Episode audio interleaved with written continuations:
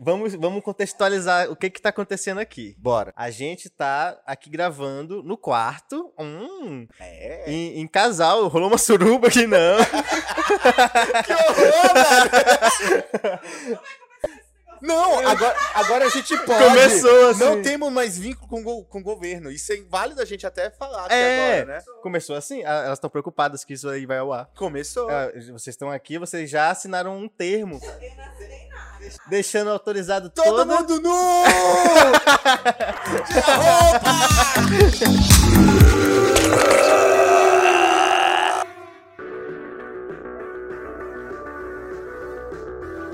Esse episódio aqui especial sobre Samir Otto. A gente vai falar sobre a trajetória dele. A minha gente. Olha, olha. E aí, Samir, tá, como é que tu tá pra isso? Eu, eu espero, eu não tenho muita bagagem, mas eu espero que o que eu tenho possa agregar muitas vidas. Não, tu tem muita experiência, muita bagagem sim. Eu acho que dá pra, mas para a gente conversar um pouco. É, pensando que a gente podia conversar, já foi levantado uma porrada de curiosidade. Minha pessoal também, porque eu te, te admiro, cara. Ô, cara, quer um beijo agora? Quero. Ei, vocês perderam o momento aqui que ia rolar um beijo aqui agora, hein? Quase É. rolou um beijo nosso. Ela Ó, não gostou, né? A Thaisa tá incentivando. eu te falar uma parada? Eu falei assim, ah, mano, quando a gente for gravar o meu episódio, tem uma parada pra te contar. Uma coisa que diz mais sobre mim do que sobre você, tá, tá, tá, tá, tá, tá.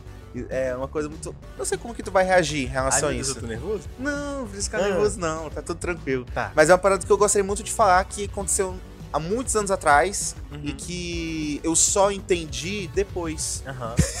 O quê? Eu acho que eu tô criando muita dimensão numa parada que não era pra criar tanta dimensão. Aham. Não, mas, mas o que, que é? Eu fiquei curioso. Não, eu acho que quando, na história, quando surgiu o momento, a gente fala. Entendi, entendi. Tá, eu, vou, eu não vou esquecer disso Tá durante a conversa. A gente encerrou agora a nossa proposta. Tudo que a gente se propôs no edital, a gente concluiu com a Seja o Céu, né? Com um incentivo que foi o que fez a gente conseguir colocar no ar o ruído nesse período que a gente já, já vinha pensando há muito tempo em fazer. A gente conseguiu tirar ele do papel e colocou ele no ar graças a esse incentivo que a gente conseguiu. Isso. E agora está entregue, mas não foi concluída a primeira temporada. Que a primeira temporada serão de 20 episódios. Aham. E a gente entregou o edital no episódio 17. Isso. O episódio 18, como o Henrique falou, vai ser sobre mim. O episódio 19 vai ser sobre o Henrique. E o episódio número 20 vai ser sobre os bastidores. É, e a gente vai entrar mais nesse assunto, né? De sobre o projeto, sobre tudo isso daí a gente vai entrar nesse episódio. É. Ah, outra coisa também. No episódio 20, a gente vai contar como que será a segunda etapa. E agora? Vai acabar os 20 episódios, o que, que vai acontecer com o ruído? Aham. Quais serão os próximos É passos? Quais serão os próximos projetos? E se você tá ouvindo aqui agora, vai estar ciente tudinho que a gente vai detalhar tudo no episódio número... É, como que fala? Vigésimo? É assim que se fala? 20 Não, é episódio vigésimo? 20. É, no Episódio, episódio 20. 20. Mais fácil. Eu tô criando uma, uma situação aqui. No episódio 20.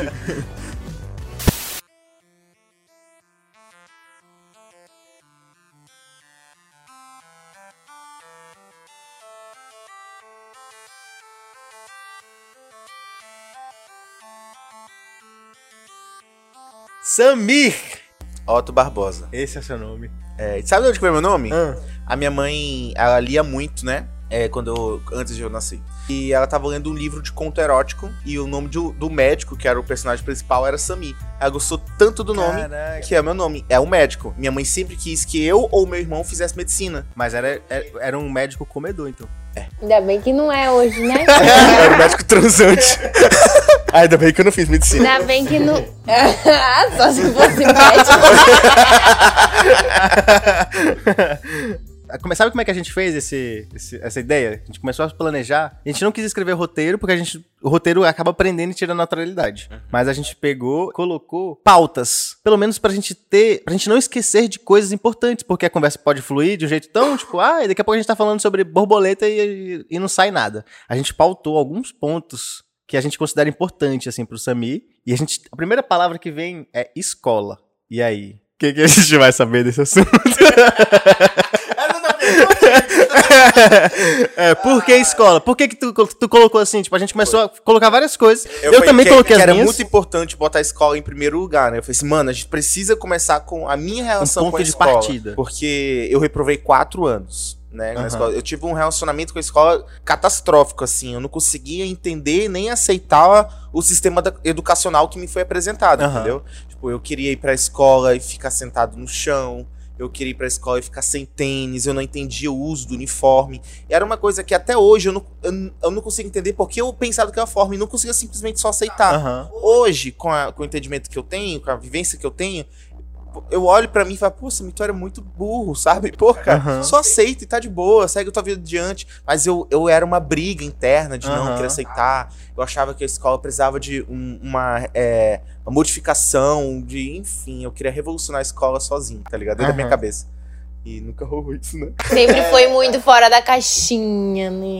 não, não é nem um negócio fora da caixinha mesmo. Eu era muito dentro da minha caixinha. Uhum. Eu não conseguia é, aceitar que existia possibilidades fora da caixinha. Sacou? Pode crer. Eu era fechado dentro de mim mesmo, assim, ó, era só isso que é, isso que é o real, isso que importa. Daí- Veio isso. Da onde que veio o quê? Essa minha rebeldia com a escola? Não sei, é só porque eu Porque tu tá se colocando dentro de uma caixa, mas tu era uma criança. Tu era mais livre do que tu imagina. É, caraca, a gente vai entrar no papo agora filosófico, mas é isso aí. É, lá do meu lado a gente vai. É mesmo. A gente, a gente é muito mais livre quando a gente é mais criança. Porque a gente. Não tem traumas ainda. Pode até ter já. É, mas, já tipo tem, assim, verdade. tua- tuas preocupações, tuas responsabilidades são tão, tipo. Tranquilo, minha mãe brigava comigo, tu só estuda, não sei o que, sei o que, tu tem que, tu tem que ser o melhor e tal, porque era só isso que a gente fazia, só estudava. Era fácil, a gente achava difícil, né? É, Cada fase a gente passa de uma fase, a gente olha pra trás e fala, nossa, era fácil. é, é, é verdade. Tem aquelas coisas que o Murilo Gun fala, que é a criança ela é autodidata. Aham. É, e ela não. Ela já nasce criativa e com o decorrer do desenvolvimento dela, ela vai deixando de ser. Aham. Aí depois Aham. o adulto quer voltar a ser criança, porque ele quer Aham. voltar a ser criativo. Uhum, Hum, da hora essa, essa, essa, essa visão, né? uhum. Mas não sei, não sei qual foi o meu rolê com a escola, sim, mas sim fui muito problemático na escola, não tinha dificuldade com matemática, tinha muita facilidade com, com as, as áreas humanas, né? Aham. Português, história, artes, literatura, enfim, gramática, aquelas coisas.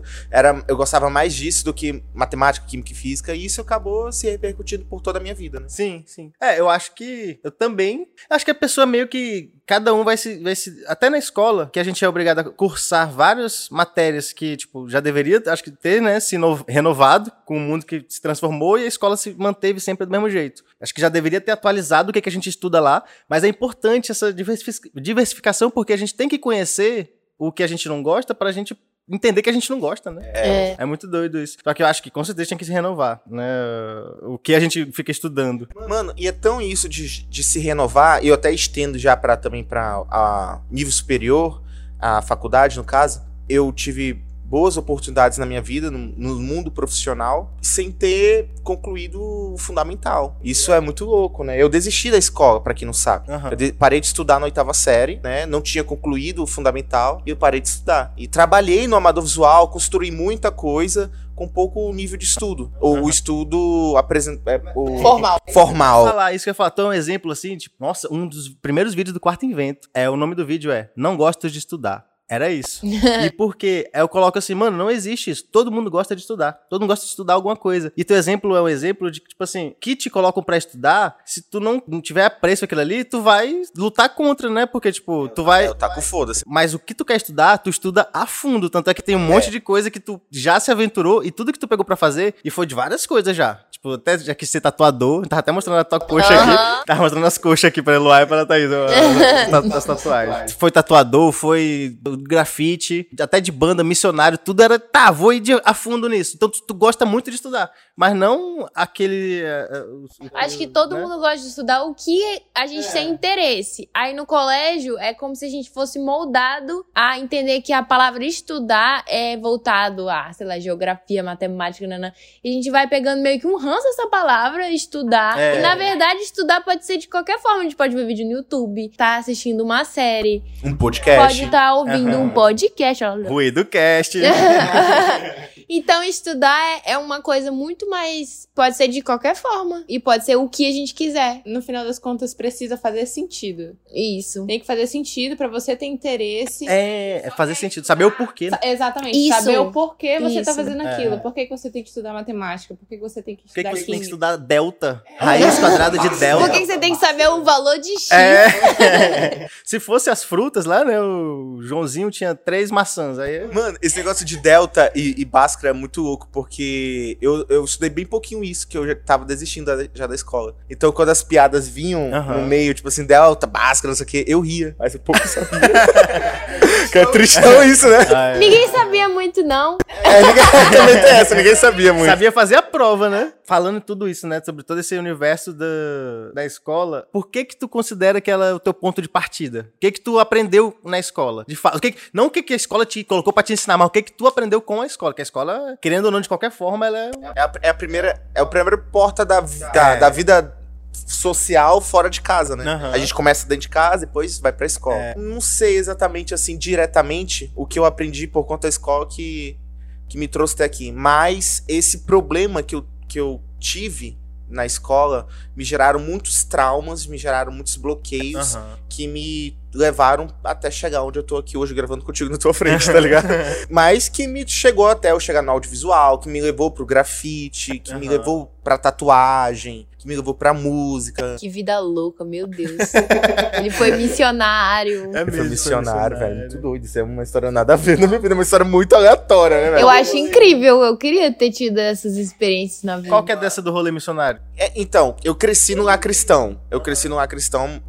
Depois, meus pais são divorciados. Depois do divórcio, a gente tudo se converteu. Né? Eu, minha mãe e meu irmão. E aí, eu, a gente se conheceu na igreja. Aham. Eu, eu e o Henrique aqui, né? No grupo, no- na cela, no grupo dos jovens e no culto de domingo. é verdade, isso mesmo. Era rolezão. Olha como eles estão hoje. Oh, Deus me perdoa pela minha vida. uma amizade muito forte, É. né? Porque ela ultrapassou várias barreiras. É verdade. Vocês Verdade. mudaram muito e hoje vocês estão de volta juntos. É. Nas suas diferenças, vocês se encontraram ainda hoje, depois de. É, isso é Que muito bonito. É mesmo. Vamos todo mundo se beijar? Ah. Deixa- Ei, eu acho a amizade de vocês muito linda, cara. É, eu também acho. Poxa. Ai. Ai, beija!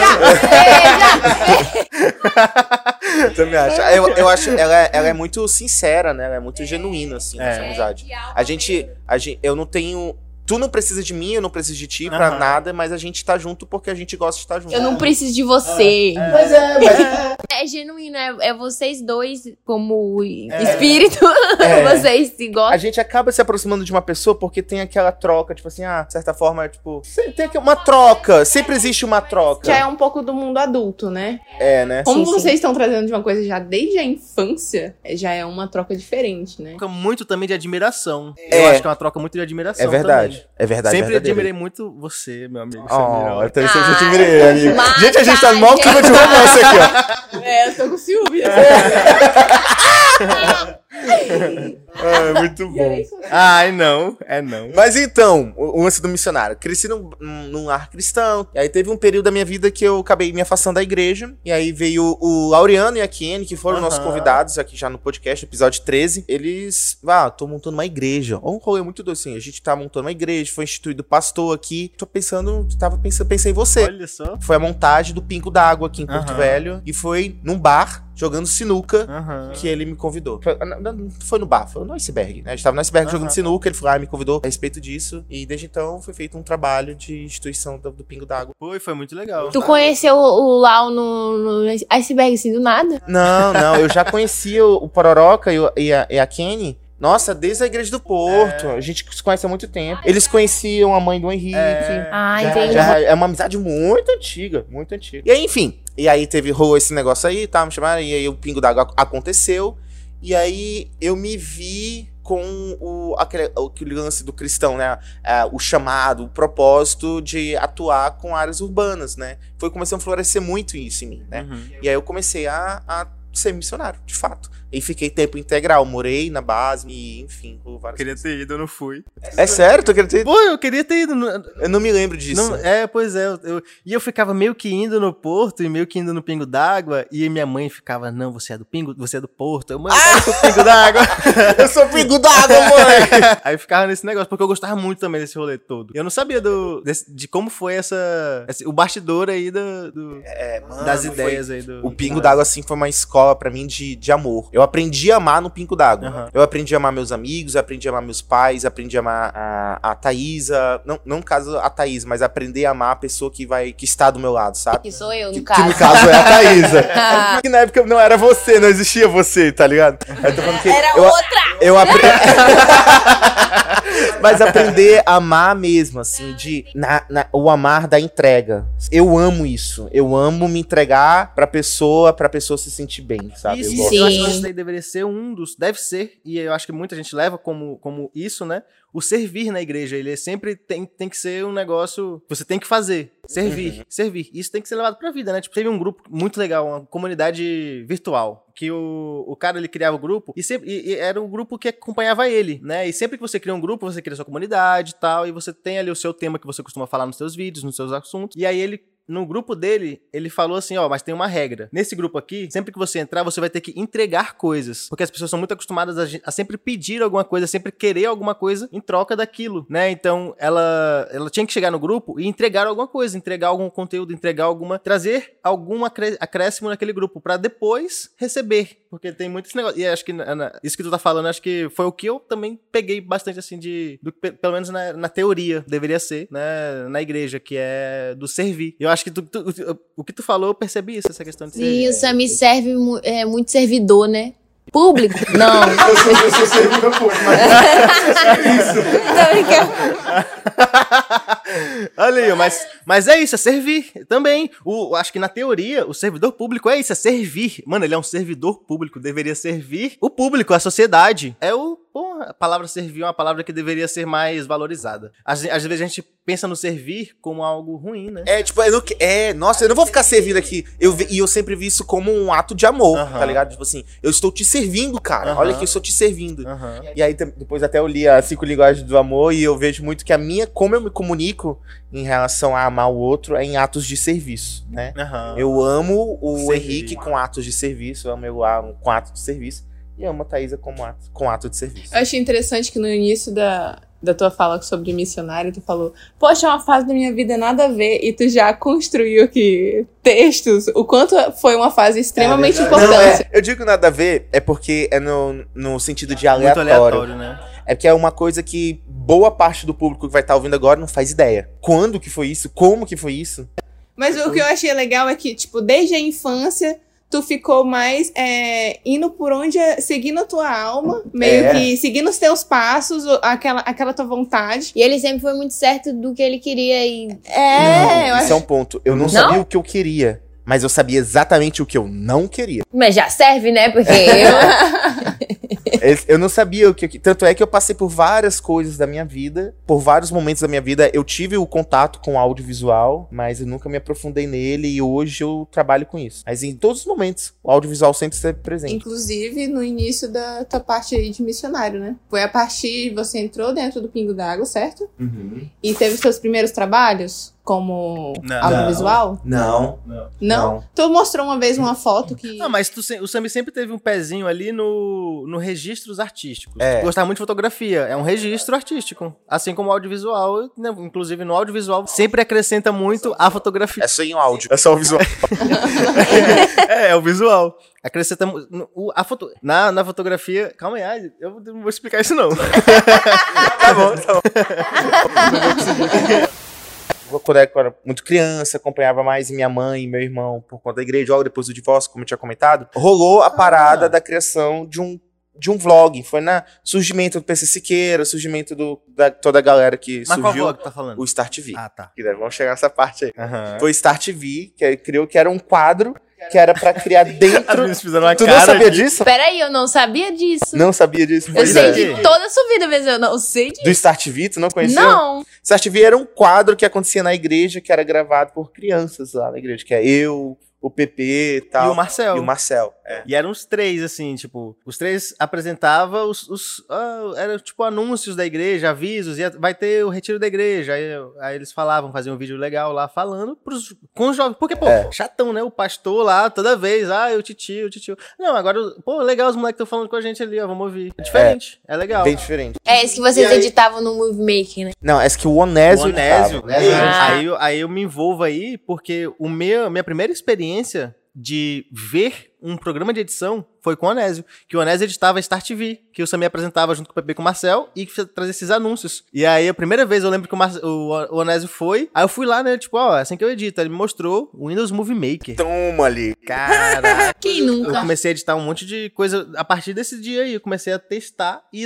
e foi quando eu entrei no meu vlog também. É. Depois dessa- dessas experiências, na época dos vlogs, né, que tava estourando. Então tá vendo? O Start TV foi um movimento É, foi um que, movimento. que trouxe muitas coisas boas. Aí eu conheci o audiovisual, tá, mas acabou ali. Aí, em seguida, antes de chegar no missionário, acho que a gente avançou muito, né? Logo depois que eu tava É. na igreja, o Start TV e tal, eu e o Henrique, a gente criou um vlog chamado Bigodes, né?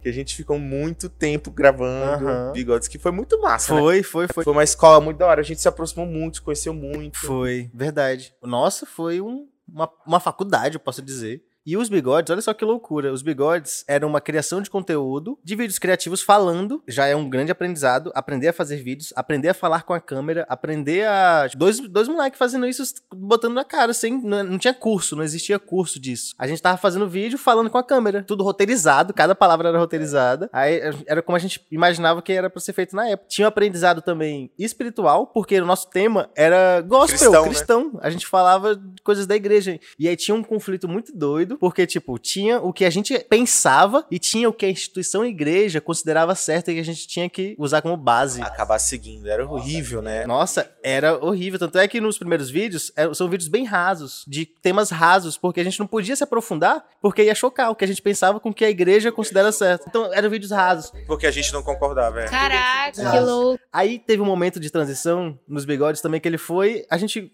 A gente, nosso primeiro vídeo, besta, tipo assim, a minha mãe queria muito que fosse conteúdo cristão. E o nosso primeiro É vídeo. mesmo? Era. O não primeiro vídeo. disso. Porque ela vendia assim, ah, meu filho faz uns vídeos. Ai, que da hora. Ela já divulgou, né? Foi. Vai lá ver e tal. o primeiro vídeo foi um choque. Chubby Bunny. Fui, velho! Tome! Muito bom, Tome, velho. Bombou. Muito bom. A gente foi no Gonçalves, comprou um negocinho. Nossa, foi mó rolê, né? A gente foi de esse vídeo. Gravou câmera tudo. escondida ainda no mercado. Foi uma puta produção pra gente colocar o marshmallow, na, fazer aquela corrente do marshmallow na boca. Quanto, quanto mais cabia na boca, né? e ficava Tá todo próprio babado. E ficava tudo babado. Tu lembra que eu quase bati o recorde? Foi também. Fal- faltou um. Né? Minha bocona! Faltou um, um marshmallow pra bater o recorde. Um marshmallow. Um marshmallow pra bater o recorde E nacional. lembra que a outra corrente foi do comer ovo cru. Ah, e eu ficava muito com começando. Desça essa corrente. Aquele vídeo é horrível. Tem um vídeo que o Samir tem que comer ovo cru. Mano, o Samir. ah, ele fica. ah, ah, o Samir quase vomitando e não comeu ovo cru. Não, eu não comi, não. Nem tentou, né? Eu, eu escovando o dente, eu fico com vontade de vomitar. Thaísa tá aqui de prova viva. É. Não pode tocar na minha língua. eu já vi querendo vomitar, velho. É horrível. Ah, eu vi tu trocando o cocô do cachorro aquele dia, tu. Ah, é? Eu limpando o cocô do cachorro e querendo vomitar no cocô, né? Droga. Ia ser bem pior pra limpar. É, depois. nossa, ia ser horrível pra limpar. Cocô com vômito. Nossa, o podcast tá ficando muito bom. Cocô com vômito. Esse é o primeiro o título do, do podcast.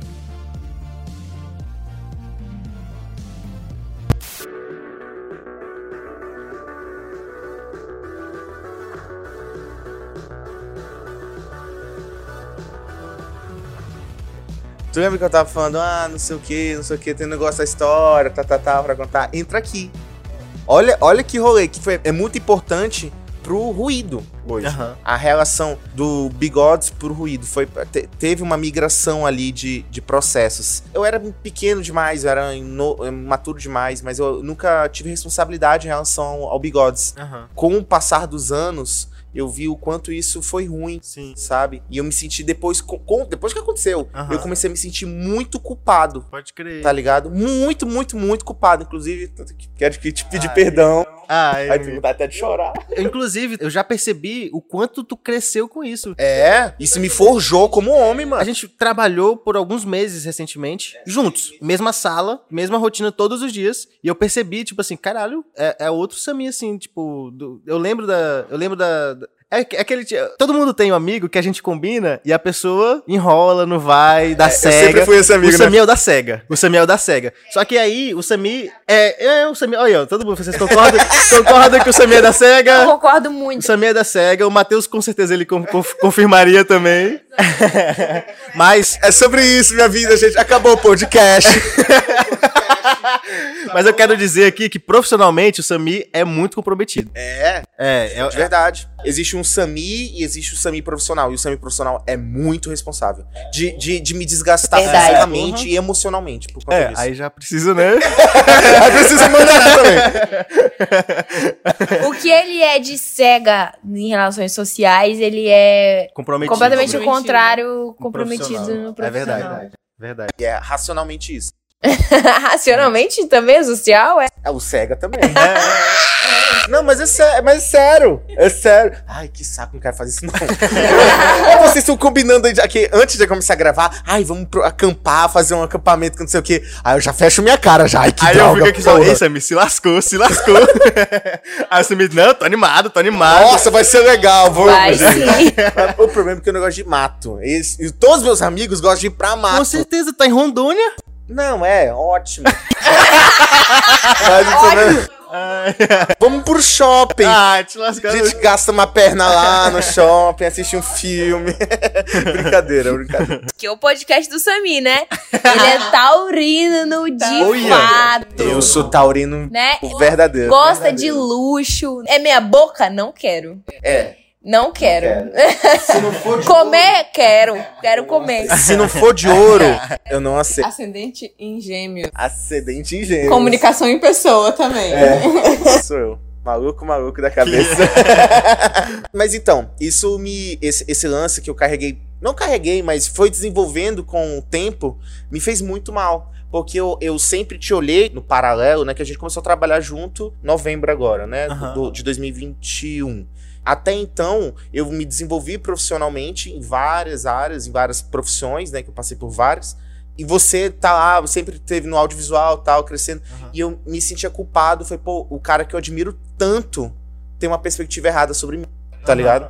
Isso me, me machucou muito, por muito tempo, Aham, sabia? saquei. Porra, pode crer. Não, ele Gente, que revelação. É, não, eu falei que Mas era uma eu entendo, revelação. eu Eu, tô até com vontade de chorar, velho. É, porra. Caraca! É, da hora, né, velho? É, porra, muito legal. E a lua em câncer.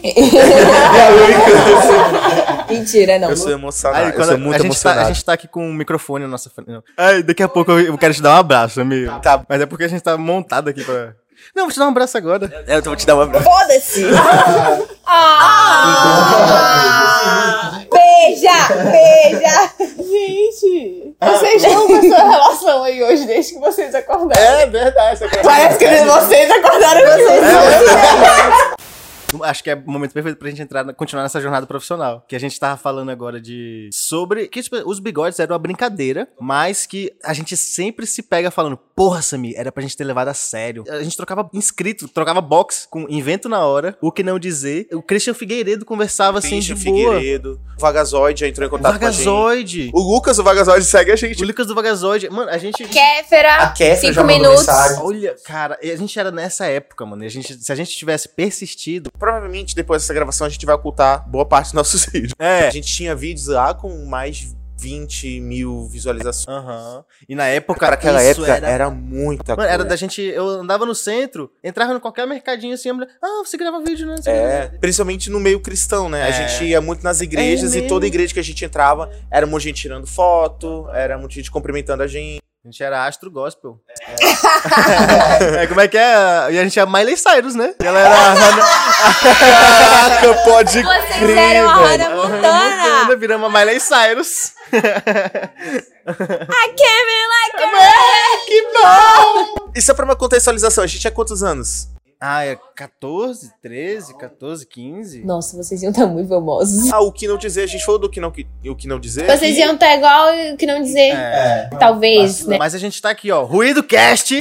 O Rock Balboa, que foi conseguir a fama dele com. Conseguiu o sucesso dele com mais de 40. Não é isso? É isso, vamos O acreditar 14 que sim. O 14 bispo teve 13 tentativas antes de voar. É, um monte de gente deve ter morrido, né? Antes.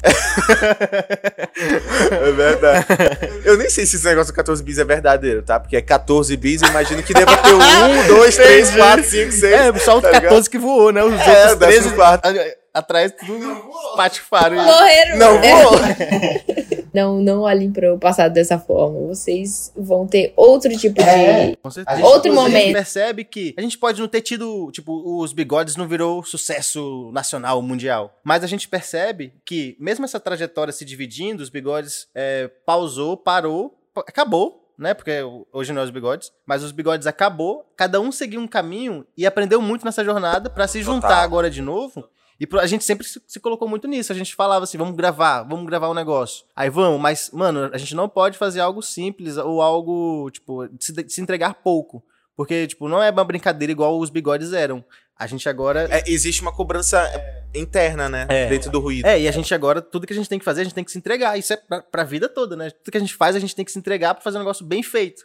É, porque E essa gente- brincadeira aqui é cara. É, É uma brincadeira cara. Esse, esse hobbyzinho aqui é caro. é mesmo. Então, ó, aqui já é pros ouvintes agora. Dá, se tu tá ouvindo até aqui, já compartilha os nossos conteúdos. Segue, a gente, a gente não falou nada, né? Posta no A gente tá Instagram. no lifestyle aqui, a gente tá seguindo. Perfeito, perfeito. Né? Faz um storyzinho Faz ali. stories, que você marca tá... a gente. Cadê, galera? Vocês estão precisando melhorar esse marketing É. de vocês. É mesmo, é mesmo. Verdade. Marca então segue a gente aí. No, meu arroba é arroba Samioto. E o meu arroba Henrique Lima Vídeos. Arroba Eloá Fontinelli. E o meu é arroba taísa.arq. Taísa com H. É, fica de olho não. É pra seguir. É só pra Sem, seguir. sem papinho, poucas ideias. Ouviram, meninas? E meninos também. Lá no, no Instagram meu profissional também, arroba Estúdio Barro. Sou arquiteta e urbanista. Ai, sim. Arroba Alumiar Velas, tá? Velas aromáticas. Deliciosas. Nossa, ficou estranho por áudio, não é mesmo? Parece que tu comeu as velas. Tão deliciosa, dá vontade de comer. É, é verdade. É verdade. Arroba RuidoCast também. arroba Ruído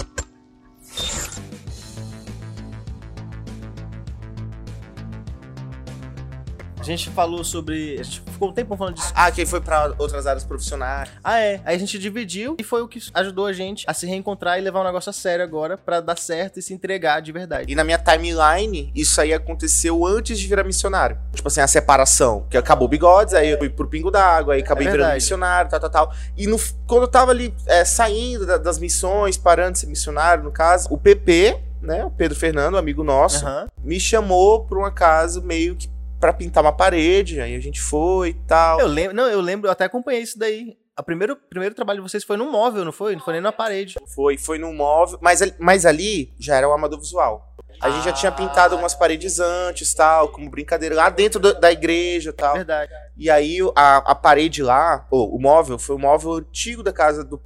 que era do pai do PP, um móvel muito antigo. E aí, pô, vamos dar uma revitalizada tal. E a gente doido pra mexer com spray, que a gente achava que era pessoas descoladas o suficiente pra isso. E aí a gente pintou o móvel todo de spray e foi o primeiro trabalho publicado no, no Amador Visual. Que já era com a assinatura Amador Visual, que era eu e o. PP, né? Mas como foi o desligamento aí da igreja? Não, já, já tinha desligado. Quando o Pingo d'Água foi muito turbulento, assim. Foi bem. Foi se desencantando exatamente com quem? Foi mais com o homem. Com um homem que fala ser humano. Ser humano. É, desencantei com o ser humano. O ser humano é muito falho, né? E a gente, é, eu, vou fa- não falar generalizando, mas eu acabei criando expectativas onde não era pra ter sido criadas. Porque se, tu- se tu tá numa congregação, tá numa instituição, nananana, tá numa religião, digamos assim, é, vamos focar no que realmente importa, né? Que é aquilo que você crê. No meu caso, era Cristo Jesus. Então, focar em Deus, né? Focar, focar na parada. Eu acabei, às vezes, focando demais no ser humano. E me magoei por muitas vezes. E aí, saí. Entendeu? Entendi, entendi. Aí o PP me chamou pra fazer o Amado Visual, a gente foi e desenrolou o Amado Visual. Mano, a Amado Visual pra mim foi uma escola inacreditável. É vender arte num estado conservador. Num estado onde não valoriza a arte. Uhum. A gente não tem muitos incentivos, nem públicos e nem privados, tá ligado?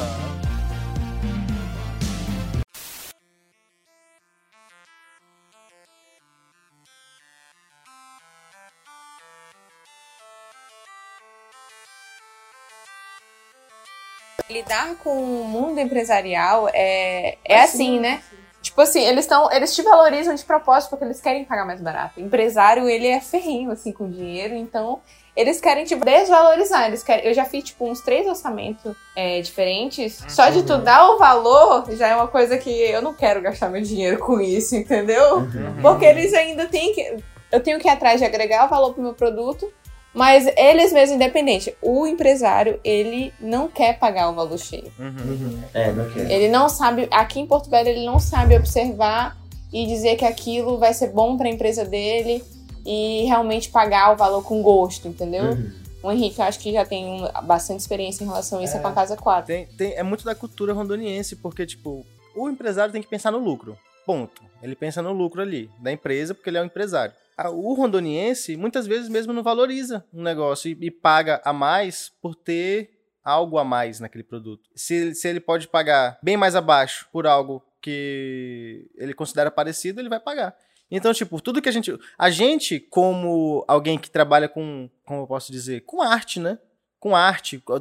No teu caso, tu tá falando aqui, da visual, com pintura. O cara, ele pode estar dentro de um. Ele pode estar vendo ali uma obra artística incrível, de muita expressividade, muita, um- uma coisa que vai agregar, mas, tipo, ele não vai considerar aquilo na hora de pagar ou de vender, porque, tipo, ai, não, beleza, então tem outro. Mas tem muito lance também do posicionamento. Eu concordo com tudo que tu tá Aham. falando. Não tô discordando, só tô também acrescentando outro Aham. ponto, que é o posicionamento da marca. O quanto isso é importante sim, na sim, hora. De, de pagar. O Amador Visual não eram as melhores pinturas, mas elas estavam em todos os lugares que, que era considerado legalzinho na época dele, tá ligado? Uhum. a gente a gente posicionou a marca, era uma coisa que eu sempre lutei muito com o PP, de posicionar a marca é, tão bem posicionada que não importa quanto que fosse a pessoa ia pagar. A gente era muito caro, pô.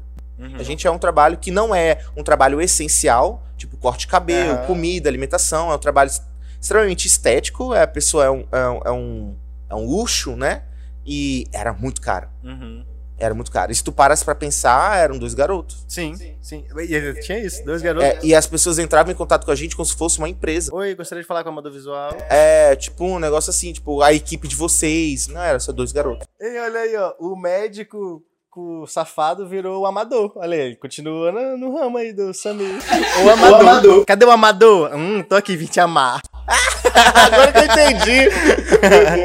Tem, o que que mais tem de, que tu considera assim de aprendizado do amador visual? Cara, acho que é- é esse lance do mercado, de saber negociar, de saber abordar, Uhum. de saber posicionar o seu produto no mercado, precificar dinheiro, Uhum. né? Fazer emissão de nota avulsa, toda a parte mesmo de, de tocar um- um- uma prestação de serviço, sacou? Aham. E também fora todos os conhecimentos técnicos que eu desenvolvi, né? E também que eu aprendi com, Uhum. com outras pessoas sobre tinta, sobre pintura, Aham. sobre desenho, sobre direção de arte, sobre técnicas para próprio Instagram também. Eu lembro que o Amador Visual, a gente até gravou já no Amador Lembra que eu fiz um, um vídeo no YouTube? Quem estiver ouvindo aí, quiser ver o Samir na época do Amador Visual lá junto com o PP, tem um vídeo muito completo, assim, que a gente falou sobre a trajetória do Amador Visual.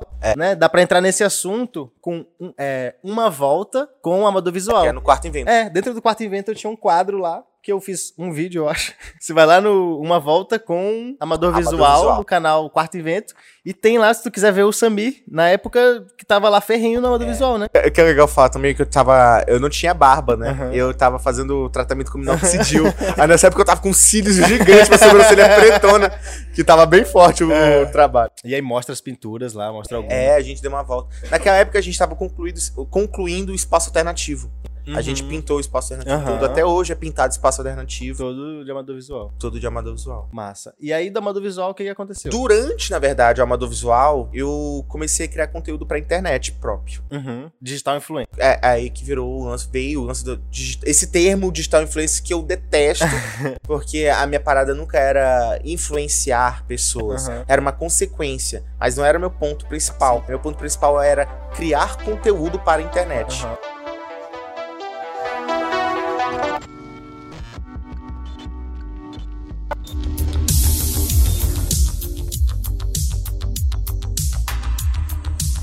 Mas então, eu tava no Amada Visual, comecei a criar conteúdo pra internet e, e foi isso por muito tempo. Eu, na época, eu e a Thaís, a gente morava junto tal, e tinha muitas contas pra pagar, então eu tinha que fazer muito corre pra poder dar conta de, de trazer uma certa qualidade de vida pra gente Aham. ali, né? Aí meio, meio que nesse processo assim, eu me desencantei com o Amador Visual. Não Aham. sei exatamente porquê, assim, mas Não era, não era um estilo de vida. é porque o Amado Visual nunca foi, tipo, eu nunca idealizei, ah, quero ser grafiteiro. Não, Aham. aconteceu. E, e eu, e, enquanto aconteceu, eu sonhei, botei, botei toda a minha energia, botei todo o meu amor, me entreguei tudo, mas não, não era, nunca teve no meu plano de vida, tipo, de sonhar ser aquilo. Aconteceu e foi incrível. É...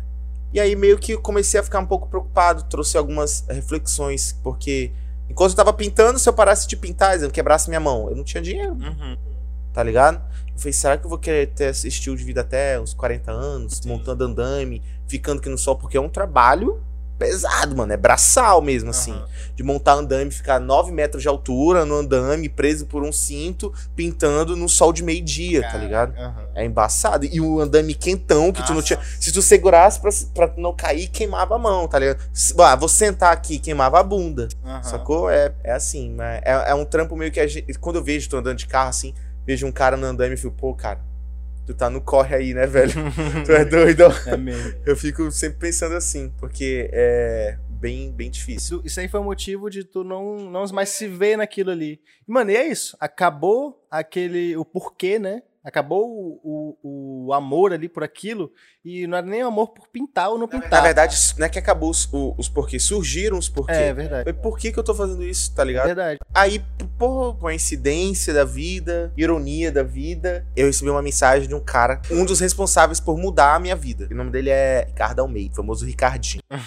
o Ricardinho mandou mensagem pra mim, assim: Ei, queria fazer um trabalho contigo tal. Você sabe escrever roteiro? Aí eu, na hora, menti, né? sei, claro que eu sei. Poxa, escreveu nos bigodes? Como é que tu não sabe? Não, mas profissionalmente. É, eu- Tá ligado? É, ele tava vindo, em- entrando em contato comigo pra poder ir pra uma agência fazer um teste. Entendi. Então, tipo assim, eu não tinha aquela Tinha experiência. técnica, né? Não- Nenhuma, né? É, sabe escrever roteiro? Eu falei, sei, claro que eu sei. Sabe apresentar? Cla- Claro que eu sei apresentar, tá ligado? Então vem aqui, vem aqui na PNA tal, fazer um teste e tal, no fundo verde, vem com uma camiseta XXX que a gente vai fazer um teste. Beleza. Aí eu fui pra lá, pra PNA, cagado de medo. Aí eu entro na PNA, eu encontro o Alequis e tava lá o meu careca favorito, que é o Cran. E aí a gente começou a conversar sobre várias ideias e tal. A ideia era criar um programa jovem Aham. que se, comu- se comunicasse com o jovem, só que era um programa do legislativo, né? Um Uhum. programa da Assembleia Legislativa. E ali foi a minha porta de entrada pro audiovisual profissional. Uhum. Só que não sabia qual, como que era o programa, não sabia como que era a parada, não sabia o que que era o que, era só tipo, faz aí. E aí eu saí de lá com 300 dúvidas e o meu primeiro programa foi sobre a, sobre a nossa Constituição. Aí eu fiz um, um roteiro enorme falando sobre a Constituição, do Estado de Rondônia, blá blá blá. E ficou, ficou legal esse vídeo? Tu gosta dele? Todo mundo. Gosto. Todo mundo botou muito medo. Né? Ó, o roteiro vai pra lá, esquece, não vai ser aprovado. Foi aprovado de primeira, mano. Caraca. Gigante, um roteiro enorme. Que o roteiro foi tão grande, foi desmembrado Em vários vídeos. em vários vídeos. E aí o Cran adap- fez o processo de adaptação pra vídeos mais curtos e tal. Foi ali. Aí a gente montou o Central do Cidadão. Aí eu, e o Cran desenvolvemos ali todo o formato. Eu na apresentação, o Cran na direção, na captação, eu nos roteiros. Aí depois eu comecei a avançar mais também, umas pitadas de produção, tava ali, a gente. Eu cresci muito. Foi, foram é, três anos que eu trabalhei na Cran Filmes, Uhum. né? Que é a produtora do Cran. Mano, que escola, velho. Foi meu primeiro contato com câmeras profissionais, com um set de filmagem. A importância, mano, a seriedade que é um set de filmagem Aham. entender o papel de cada pessoa, entender quem é o produtor, entender a responsabilidade do produtor, entender quem é o diretor, entender até onde vai cada trabalho, quem é o assistente, que, cara, muito louco, assim, foi uma experiência animal. E é isso. Isso que tu tava falando sobre o set de filmagem, uma coisa que me, que me lembrei aqui foi que eu fiz aqueles. Não tem aqueles programas de neuro, neurolinguística? PNL. PNL, Programação Neurolinguística, né? É, quando um engenheiro erra um cálculo, erra um número, ele pode derrubar um prédio. Quando um médico erra poucos centímetros, ele pode matar um paciente. Todos nós, e, não é só para essas pessoas que, que o cuidado deve ser to totalmente tomado, porque todos, todos nós temos o poder de influenciar e de mudar muita coisa. Tipo assim, um set de filmagem, uma, um vacilo ali pode mudar, né, toda uma história, que essa história vai influenciar em algum momento, em alguma coisa. É, a gente sabe que a mídia aí é praticamente o quarto poder, né? Quantos poderes que tem mesmo? Judiciário, executivo, legislativo? É, e a mídia é o quarto, é o quarto poder, tá ligado? Tipo, a, a influência que traz. O poder que alguém tem de contar uma história, uma história pode ser contada de várias formas, né? E acho que a sete de filmagem tem essa importância por causa disso. Assim como um engenheiro tem ali a importância de fazer um cálculo e não derrubar um prédio, um, um médico de não matar um paciente, o cara que trabalha com uma história tem ao contar uma história, né? Aí, seja no roteiro, seja na direção, seja na fotografia, seja em tudo. A gente já tá no audiovisual, mas antes do audiovisual, teve um monte de coisa também que a gente não comentou aqui, mas que acho que vale passar um pincel. Por quê? Tatuagem, eu lembro que teve um. É. Eu sempre te acompanhei, né? Perto ou longe pela internet, ainda mais tu que gravava tudo da tua vida. Até quando depilou teu cu, eu te acompanhei. É, mano, é muito bom isso. Essa história é boa, eu depilei meu cu e eu gravei.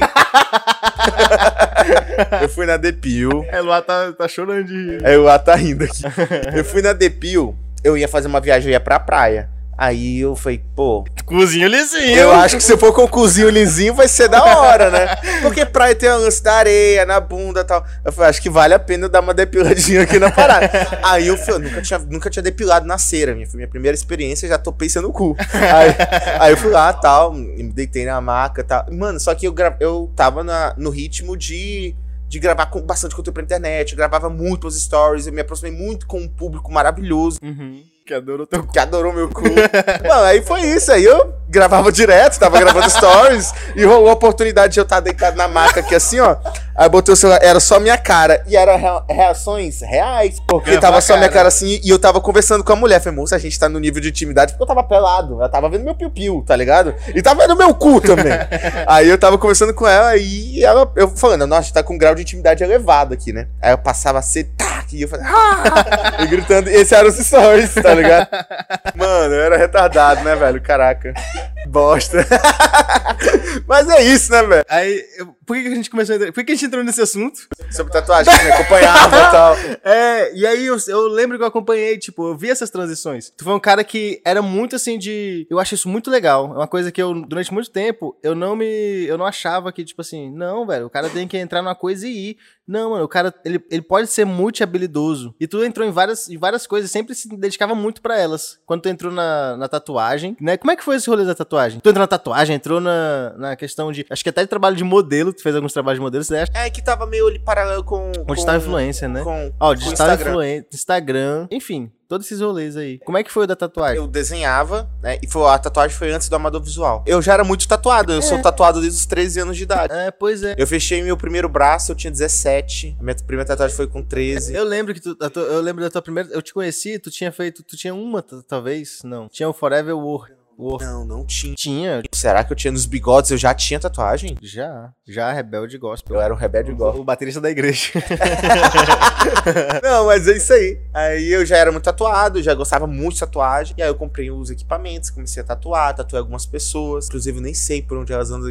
Eu queria até ver hoje uma tatuagem. Pagaram tudo, cobriram tudo. É tudo line art, né? Tipo, só, só linhas, tipo, coraçãozinhos, estrelinhas, raiozinhos tal. Pode crer, pode Pequenas, crer. simples, minimalistas, porque eu não tinha conhecimento técnico. Tu não ia prestar, né, de fazer um desenho que tu não gostasse na pele dos outros, né? É, não que eu gostasse também de um raiozinho, né? Não, não que o raiozinho era, nossa, puta desenhão, né, velho? mas, mas então, hoje a- em Rondônia existe um cenário de tatuagem muito da hora, Aham. tá ligado? A gente tem um estúdio da, da Carole, o Boto, pô, cheio de meninas tatuando, incrível, rolezão. Tem um estúdio do Loki também, com várias, ga- várias, várias galera, várias galeras tatuando lá, tá ligado? Tem o Neto, Aham. tem o Levi, mano, tem o Iago. É, hoje o, o cenário é bem fomentado, mas na época não era tanto. É, era, era- eram poucas pessoas que continham, que detentinham conhecimento Aham. e que não estavam muito dispostas a me ensinar. Saquei. E aí foi meio que eu, vá, mano, quer saber? Tô só perdendo tempo. Insistindo nisso aqui de tatuagem. Aham. Aí o que eu fiz? Vendi meus equipamentos e me tatuei com o dinheiro da tatuagem. é, virou a tatuagem da coruja. Pode crer. Tudo, todos os equipamentos viram tatuagem da coruja? É. Caraca, é caro a tatuagem, né? Eu, eu nunca fiz uma tatuagem. E de vez em quando eu penso assim, mas eu sou. Por vários motivos, ela até me olhou. ó. Por vários motivos eu só vou adiando essa vontade. Mas tu tem vontade de tatuar mesmo? Tenho, tenho. Quando tu falou, eu nem acreditei uma vez, sabia? É mesmo.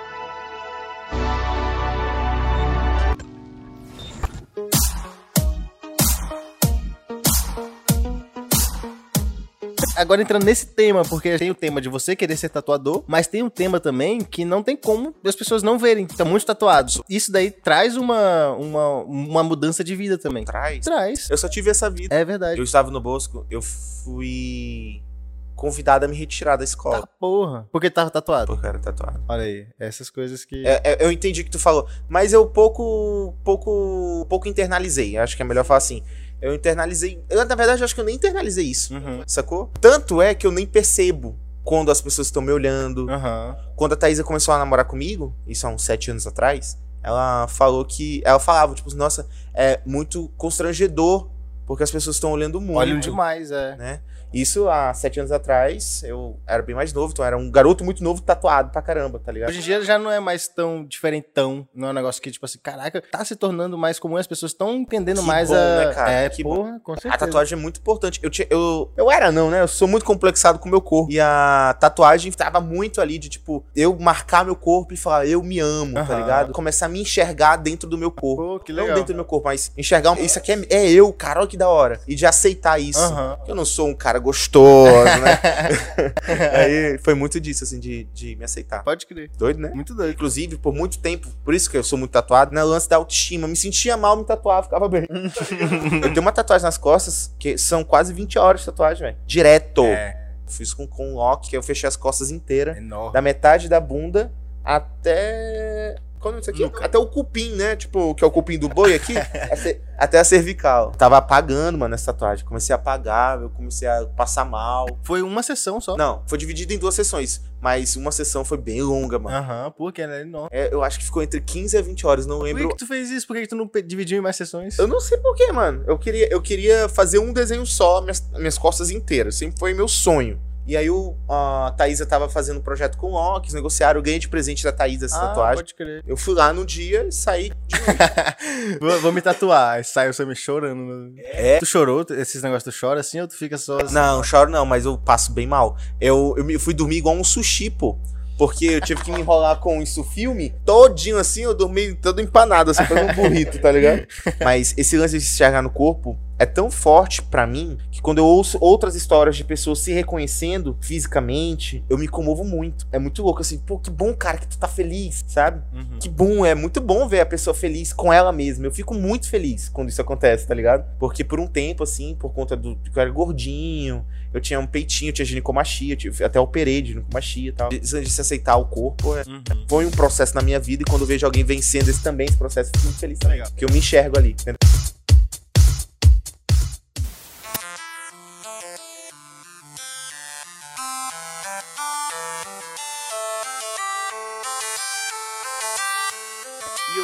Audiovisual. É, e hoje é Que audiovisual. meio que foca em audiovisual, né? Porque sempre teve assim, mais ou menos, né, o audiovisual. É, durante, durante a moda visual teve o Visual Reverse, que eu trabalhava muito, sempre gostei do Instagram. É pra mim a ferramenta mais irada que tem até hoje é o Instagram. E aí a, gente, eu, Pepe e o Rafael Macedo, a gente criou o Visual Reverse. Uhum. Lá na época do Amador Visual, que era pra gente fazer fotos no Instagram que fizesse sentido somente de cabeça pra baixo. Entendeu? Que era a- o propósito da pessoa poder enxergar ela assim, depois virava. Se vocês entrarem no Instagram, botarem a hashtag Visual Reverse, vai ter Aham. várias fotos minhas, fotos do PP, fotos do Rafael Macedo, com essa hashtag fotos de cabeça pra baixo fazendo sentido. Uhum. E, e era muito legal que a galera começou a comprar assim na cidade. Teve um. Teve um público ali que, que publicava, marcava a gente, Legal. botava hashtag. A gente fez o dia do Visual Reverse, foram 24 fotos, era uma hora por, uma foto por hora, Pode crer. tá ligado? Aham. De cabeça pra baixo. E era pra incentivar que a galera, durante esse evento, também postasse. Pô, que legal. Foi- fez até matéria na TV, não foi? A gente foi-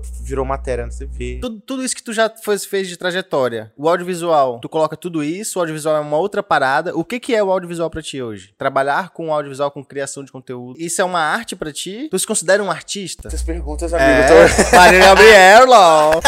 De frente com a Gabriela. É, não, mas assim, tu vê, tu vê o audiovisual como? É isso que eu tô querendo dizer. Ah, não, não- é, não é um, não é um job, né? Não é um trabalho. É, para mim é um lifestyle. Aham. Eu vivo isso, Uhum. sacou? É, O ruído é Aham. isso. É, o meu trabalho formal é isso. Uhum. Quando eu não estou nem aqui no, no ruído, nem no meu trabalho formal, eu estou fazendo isso, Uhum. estou consumindo isso. Hoje eu faço faculdade sobre isso.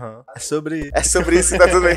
E sendo uma arte, eu vou, olha só, eu vou trazer aqui, ó, a coisa do, dos episódios do Ruído. A gente sempre perguntava pros convidados o que que ele busca colocar nas artes dele, dos trabalhos que eles fazem. O que que tu busca colocar no teu trabalho, no audiovisual? Difícil. Tipo, caraca, eu tenho um, um pensamento que eu sempre levo É, eu comigo. sempre quis deixar ele o mais acessível e democrático possível. A pessoa pode não Aham. conhecer nem de audiovisual, nem de grafite, nem nada, mas ela vai se conectar com a pessoa. Legal. Eu gosto disso, de trazer pra simplicidade. Muito inspirado pelo Whindersson Nunes. E vocês se consideram cria do norte? Eu nasci aqui, cresci aqui. É, eu só não falo que eu estudo aqui, que minha faculdade é EAD. Mas toda a minha formação informal, ela é- foi daqui, as minhas vivências, minhas experiências. Né? Eu tenho pouca formação formal, né? Aham. Eu, mas informal, 100% aqui. Tu ama aqui? Amo e odeio, mas eu Aham. amo. Acho que todo rondonense ama e odeia ama e Rondônia. é verdade. Mas ama. Mas ama. Só eu posso falar É, mal da minha terra. ninguém Se você falar mal da minha não. terra, você tá Tem lascado. que ser assim mesmo. A gente tem que valorizar o que é nosso, porque é nosso, né? A gente é daqui. Então, se fala daqui, fala da gente. Pô, dia, nosso dia dos namorados. Eu falo nosso dia dos namorados. Acha isso. É porque a gente. A, a gente passou o dia dos namorados, eu e a Thaísa e o Henrique lá, em mesas separadas, tá? A gente passou no Claro, eu e o. Samir juntos e a Sa- e a Eloy. A gente, tava, a gente foi pra um barco, passeio romântico e tal. Foi no Rio Madeira e tal. E justamente, pô, esse lance de, pô, é da terra, né? Da hora. Mesmo eu odiando o mato. Ah, inclusive o Samir tá gravando agora numa cadeira de rio. É. As pessoas costumam falar de cadeira de praia. Vai comprar? Cadê? Tem cadeira de praia? Mas a gente Cadeira não tem de praia, rio. cadeira de rio. A gente tá em Porto Velho, que é balneário, é rio. É cadeira de rio. Isso aí, cadeira de rio.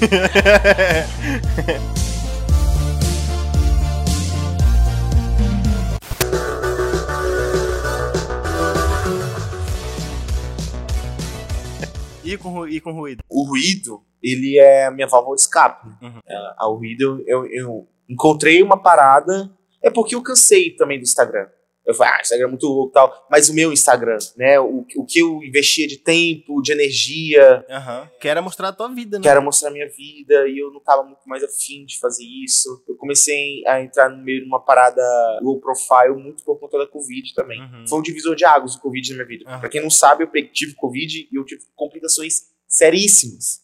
Né? Eu fiquei internado, eu de fato quase morri. Acho que eu nunca falei isso, mano. Uhum. Foram dias horríveis na minha vida, mano. Fiquei 20 dias internado, foram 20 dias que eu não sabia se eu respirava ou se eu me mexia. Eu fiquei parado, fiquei deitado. Teve momentos que eu não podia gastar energia, então nem pra fazer cocô eu podia. Então, botar, esticava uma fralda na cama, me dava um remédio, eu ficava ali mesmo, tá? Tipo assim, foi terrível, foi meio que quase que vegetal. Teve um dia específico que eu desaturei.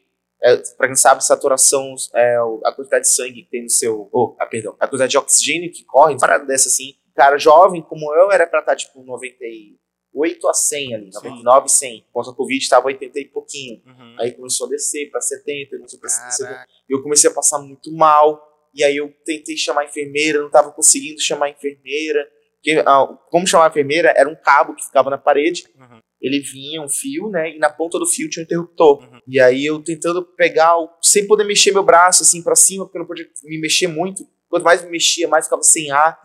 E eu ficando sem ar. E tentando puxar o cabo, eu não conseguia. Quando eu consegui, o cabo escapou da minha mão.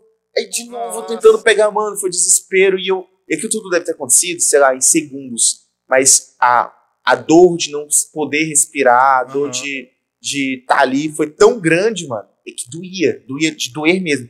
O ar entrava e entrava rasgando tudo. Uhum. E, e quando entrava, essa é a questão. Uhum. Eu consegui, aí a- as enfermeiras entraram correndo na sala, enquanto tava uma mulher tentando me virar pra poder fazer massagem em mim, chamaram a fisioterapeuta pra poder pôr uma máscara de De de oxigênio. respiração, não, né, é, de oxigênio, enfim, aquelas paradas todas.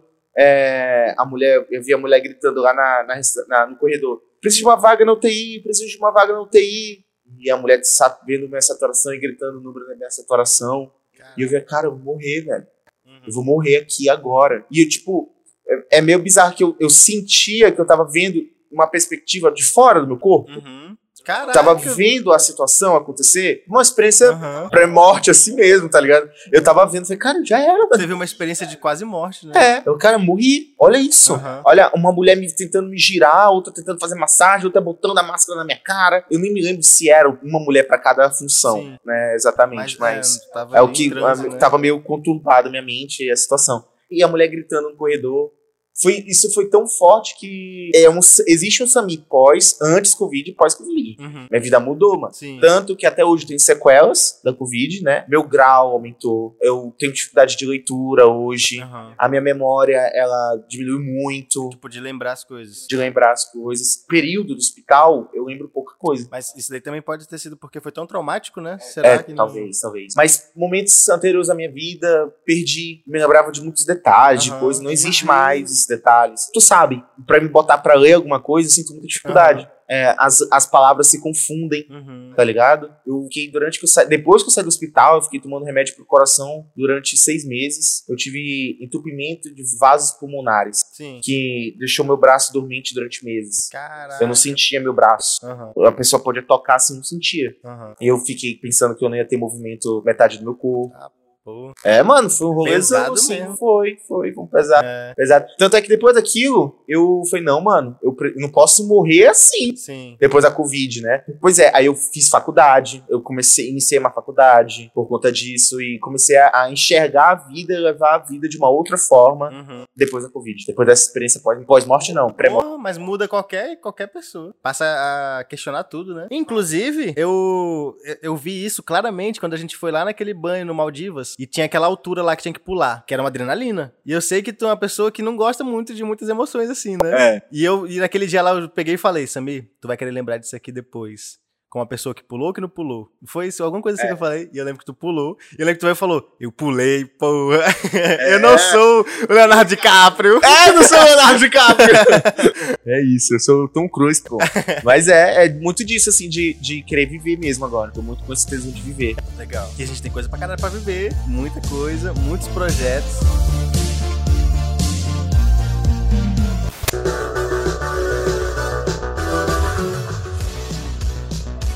Também, eu não tenho muitas experiências profissionais pra compartilhar, mas eu tenho muitas experiências de vida pra Não, compartilhar. o que tu falou aqui é uma coisa que eu acho que é o que todo mundo deveria buscar, o que eu busco também, que é querer fazer um negócio de verdade. Porque, mano, a gente vê muita gente que trabalha, independente da área que for, seja no audiovisual, seja na, na medicina, seja no, no- no direito, seja em qualquer área, que tá fazendo aquilo ali só pra dizer que faz aquilo ali. Só porque ganha bem pra fazer aquilo ali. Mas não, o que a gente se propõe a fazer, o que eu vejo que tudo que tu se propõe a fazer é nessa questão de, tipo assim, mano, vou dar o melhor de mim, vou ser o melhor que eu posso ser, inclusive vou até ser o melhor daquele lugar que, eu po que pode existir, e mesmo que não consiga, essa é a busca, essa, esse é o. Eu acho que é isso que a gente. que todo mundo deveria, deveria ir atrás. Ser o melhor que pode ser. É, eu não aceito ficar acomodado. Aham, isso é bom. E eu faço todo mundo que tá do meu lado, Enche o saco. enche o saco de todo mundo, movimento todo mundo pra poder todo mundo tá na, na mesma energia. Tu sabe disso? Sim, É isso, né, Rick? Esse É foi, isso. esse foi meus papos. é isso. E agora, o momento do recado final. Tem algum recado final que tu queira passar? Tem um papo reto? Tem alguma mensagem de amor? Tem um, quer mandar um beijo pra sua tia, pra sua mãe? Caraca! Eu falo que eu tô muito feliz com tudo que tá acontecendo na minha vida.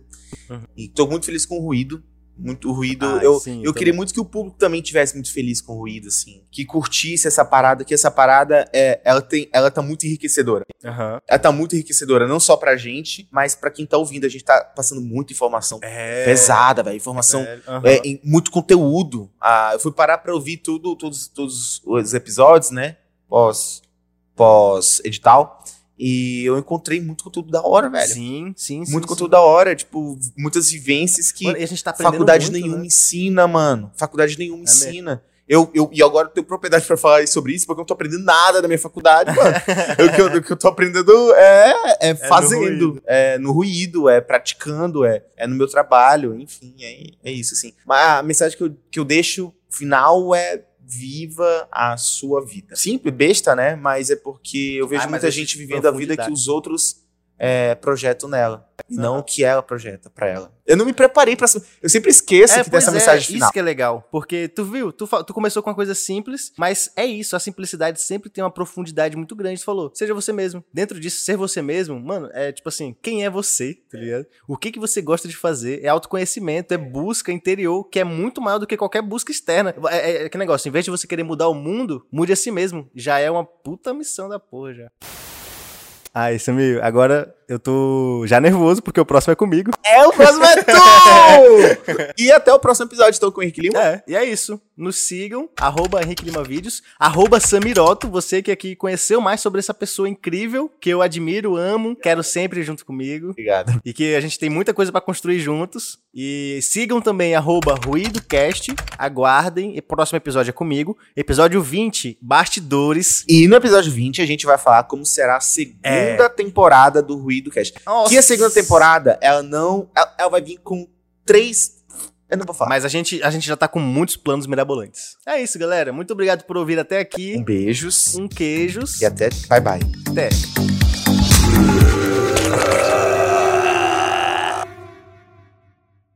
Rolou uma suruba aqui, não.